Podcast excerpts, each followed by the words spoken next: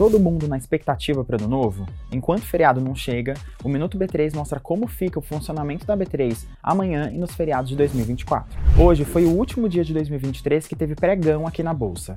Amanhã, os mercados de renda variável, renda fixa e derivativos não têm negociação. Dia 1 de janeiro é feriado nacional e, portanto, a Bolsa não abre. Em outros seis feriados de 2024, também não haverá pregão na Bolsa. Carnaval, Paixão de Cristo, Dia do Trabalho, Corpus Christi, Proclamação da República e Natal. Além disso, no dia 31 de dezembro, os mercados de renda fixa, variável e derivativos não negociam. A partir de 2024, também não haverá negociação na Bolsa no dia 20 de novembro.